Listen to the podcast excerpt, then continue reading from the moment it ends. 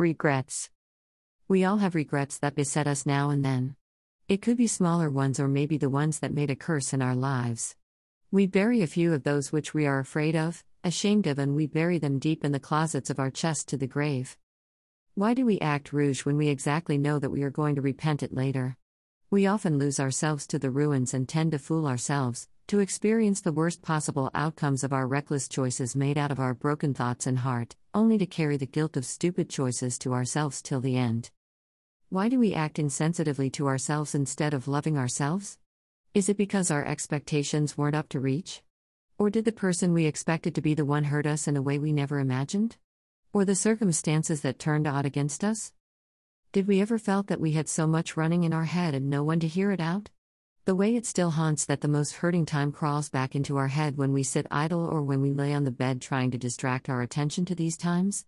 Have we ever felt the pain in the neck when we try to stop the tears rolling onto our cheeks seeking for the comfort and love and yet scared to pour some trust again?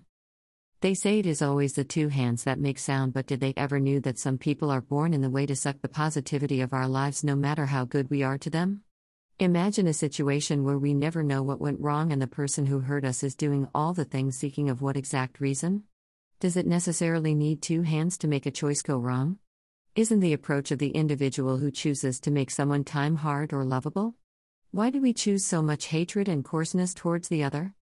Sometimes, we all think about the worst phases of life and search for the closures each time we set the race for the seeking of answers.